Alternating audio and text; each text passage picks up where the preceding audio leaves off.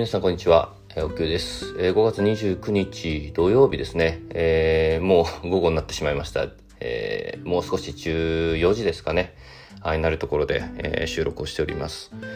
えー、土日の朝、あの、決して 遅くまで寝てたわけじゃないんですが、えー、っと、ちょっと午前やることがいろいろありまして、あとちょっと、えー、平日あんまり勉強ができなかったんで、えー、ワインの復習を、えー、少しして、えー、で、ちょっとゆっくりコーヒーを飲みながら、えー、本読んだりっていう感じで、ちょっと週末ならではの過ごし方をして、えっ、と、ちょっとリフレッシュをしております。ちょっとね、ここしばらく土日も含めて結構レシピ開発とか立て込んでたんで、あの、個人的には少し肩の力を抜いて、えー、まあ簡単にちょっと、えー、部屋の掃除をしてみたいな感じで、えー、過ごしておりました。えー、それでちょっとこの時間になっちゃいましたが、えー、今日は何の話をしようかなと思うんですが、うん、あの、緊急事態宣言がね、えー、ちょっと伸びそうっていうことで、え、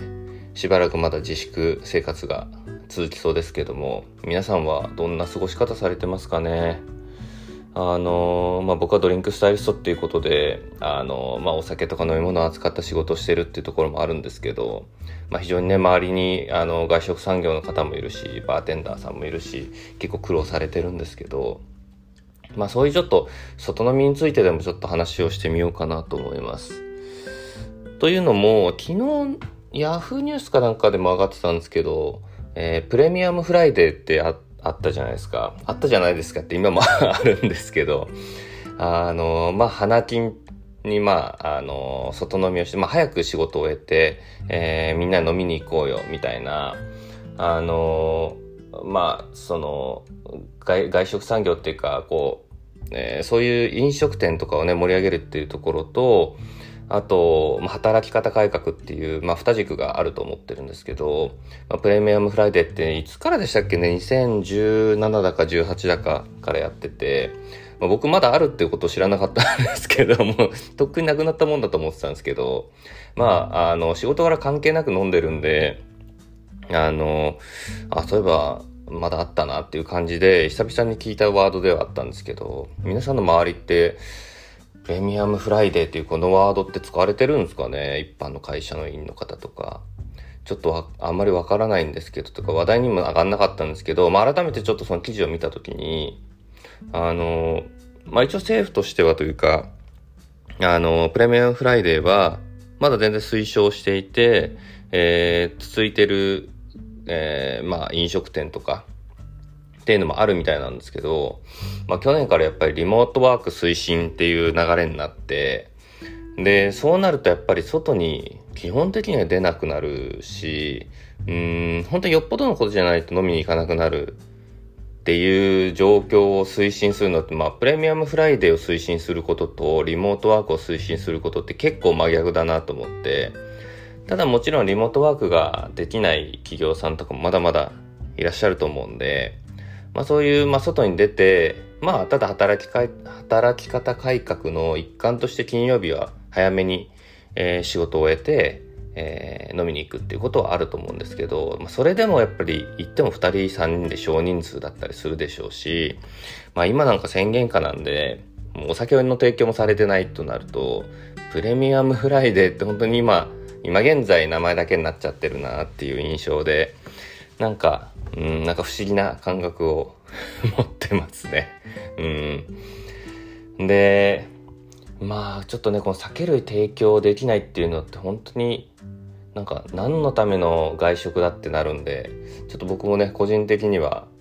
飲めないのに行く理由っていうのはそうそうないんですけど、まあ、あの、これをね、聞いてくださってる方々の中には、あの、僕も数日前に、えー、まあ、外食行ったりとか、えー、それこそね、あの、印象亭とか中垣とかって話をね、ちょっとしたんですけど、まあ、あの、飲めるところもね、探せばあるんですよ。その、まあ、宣言下の中で、まあ、あの、経営のためにやってるっていうような店もあると思うんですけど、まあ、ただ、本当にわざわざ応援消費ぐらいしか行かないっていう感じにはなってますし、じゃあ外食、まあ、プレミアムフライデーとか言われてもっていう感じではあるんで、今。その後じゃあ家でどう飲むかみたいになってくると思うんですけど実際スーパーとかまあ、あの、一般客向けの販売はやっぱり販路として、えー、結構拡大しようっていう動きも、あの、すごく強いと思うんで、今。格安さんとかもそういう、あの、飲食店向けじゃなくて、あの、一般消費者向けに、あの、販路を強化しようっていう動きにも変わってるらしいんで、あの、まあ、家飲み需要にもうちょっと特化するっていうような形だと思うんですけど、まあ、なかなかでも、その、ガラッと家、家で、その、なんか、フレンチとかで飲むようなワイン開けてもしょうがないし、まああんまりその自分の収入と見合ってない高級なウイスキーとか買ってもちょっとな、まあ好きだったらいいと思うんですけど、なかなか家飲みは家飲みなんで、結構限界があるなと思って、バリエーション的には。うーん。で、去年のその4月、3月、4月ぐらいか、4月5月ぐらいってオンライン飲みも流行ったじゃないですか。でも結局今って本当に少ないし、クラブハウスも結局盛り上がりはもうなんか随分沈んできてるし、まあそういうのもやっぱピンとこないってなると、やっぱ飲みの場って、うーん、まあ個人的にはやっぱりコミュニケーションの一環なんで、そのお酒を飲むことが大事というよりはお酒を飲みながらやっぱり誰かと喋ったり、えー、その同じ空間を共有したり、えー、バーみたいにやっぱ雰囲気を味わうっていうことが嗜好品の良さというか、楽しみなんで、やっぱどうしてもその現場ありきというか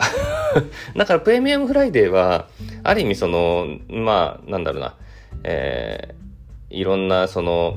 飲み、飲みの場を増やすとか、その飲食店が潤うとか、えー、働きた、働き方改革につながるとかという意味で、あの、まあもちろん続いててほしいんですけど、これってもう別にいつでもいいよねっていうのが僕の考え方で、別に月曜日だろうが火曜日だろうが、うん、飲みに行きたい時に飲みに行けばいいし、あの、まあもちろんね、会社員の方次の日朝早いよっていうこともあると思うんですけど、まあそれだったら例えば、うん、水曜日本当に早く帰って、早く飲んで早く帰るとかでも別にいいかもしれないし、なんかそういう、あの、なんていうの、形から入るんじゃなくて単純にお酒を楽しんでほしいなとかっていうのは僕はすごく思う方なんで、なんかリモートワークは、あの、働き方の一つとして増えてほしいですけど、増えてほしいというか、あの、仕事の内容によってはやるべきだと思うんですけど、ただその、その反面、そのお酒飲む機会が減るっていう考え方ではなく、別にリモートワーク終わったからじゃあ飲みに行こうでも僕はいいと思ってて、なんか、そういう、まあ、一つ文化にもっとなってほしいなっていう思いが僕は結構ありますね。うん。